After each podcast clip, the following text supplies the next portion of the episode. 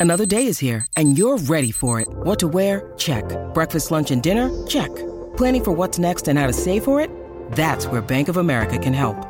For your financial to-dos, Bank of America has experts ready to help get you closer to your goals. Get started at one of our local financial centers or 24-7 in our mobile banking app. Find a location near you at bankofamerica.com slash talk to us. What would you like the power to do? Mobile banking requires downloading the app and is only available for select devices. Message and data rates may apply. Bank of America and a member FDIC. When you need mealtime inspiration, it's worth shopping Kroger, where you'll find over 30,000 mouthwatering choices that excite your inner foodie. And no matter what tasty choice you make, you'll enjoy our everyday low prices, plus extra ways to save, like digital coupons worth over $600 each week. You can also save up to $1 off per gallon at the pump with fuel points. More savings and more inspiring flavors make shopping Kroger worth it every time. Kroger, fresh for everyone. Fuel restrictions apply.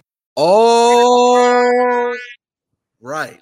Welcome, welcome, welcome, welcome on in to the latest episode of the Off Air Podcast. I am Chris Thomas, joined by the head honcho, Mike Conti. And Mike, this is a very exciting week, not just at 92.9, but across the sports world because it is super week. I don't know when exactly. So the NFL has like a weird thing with when you're allowed to say Super Bowl. And Right. You have to refer to it as the big game. I don't know the rules for podcasting platforms. I think we're allowed to say Super Bowl, right? I mean, do, do you want like a brief 20 second primer on what the rule is basically? Well, that's why you're here, right? So you can we can call it the Super Bowl. You and I we can talk about the Super Bowl and how we're covering the Super Bowl because it's in the context of a, a news event. It's the title of the game. We cannot call it the Super Bowl when we attach it to a sponsor or uh, any kind of contest uh, that's Ah. sponsored.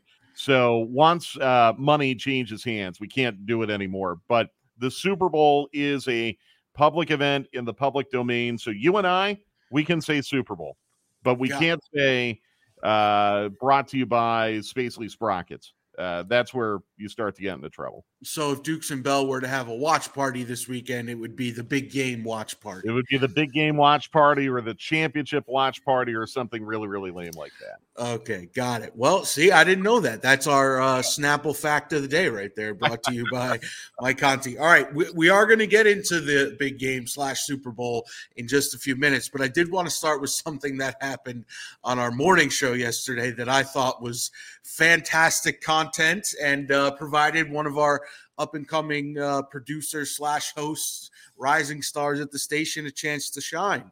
So, for those who missed it, John and Hugh yesterday, uh, John Fricky, host of the morning show, was making his way into work on a ho hum, seemingly average uh, Tuesday morning when all of a sudden, flat tire. Oh no, not just any kind of flat tire, the flat tire that requires you to pull over on the side of the road and have to wait over an hour for the State Farm guy to come help, according to John Fricky himself. So, what do you do in a time of need like that? Abe Gordon, producer extraordinaire, in the studio by himself. Hugh Douglas broadcasting live from his new hometown of Philadelphia. Well, Abe pops on the mic and uh, takes the reins of the show. And the funniest part for me, Mike, is uh, they get Fricky on the phone in the six o'clock hour, and it's Abe and it's Hugh and it's Fricky trying to explain how to change a tire live on the air and uh, John's frustration and Hugh and Abe getting frustrated at John because he's not understanding what they're telling him to do was radio gold to me. I agree. Yeah, no, it was, it was really good because look, having a flat tire is a real life moment that happens to all of us, right? So I think when our listeners get to hear our hosts experience something that happens in everyday life, it can be very entertaining. And I thought Abe and Hugh did a really good job of trying to keep it light and funny. And I think John did a very good job of, of playing the frustrated, confused motorist who couldn't budge his lug nuts, which is something I think we can all relate to. Uh, so I, I loved it, and I thought Abe did a really good job, as you have done, Chris, uh, filling in for Andy Bunker during his COVID um, situation. you know, some program directors slash brand managers don't subscribe to this philosophy, but I really believe that anyone who works here has to be able to do it all. You know, they have to be able to run a control board, they have to be able to produce a show, and they have to be able to talk on the air because we're going to have situations like what happened yesterday. John blew a tire at 4:30 in the morning. Mm-hmm. I woke up at 6:30 in the morning and saw I had a missed call. I'm not gonna, you know, wake up at 4:30 in the morning to take a phone call that, you know, John has a flat tire and what do we do? I want people who know what to do. And Abe knew what to do because Abe has experience being an on-air host. He's a good one. Uh, the Abe TL is a great show. So um, I'm not saying this to like toot my own horn or anything like that. I'm just glad that we have people like you, like Abe, who can step in and fill in at a moment's notice. You know, Fricky got really, really sick on Christmas Eve during uh, Falcons flyover.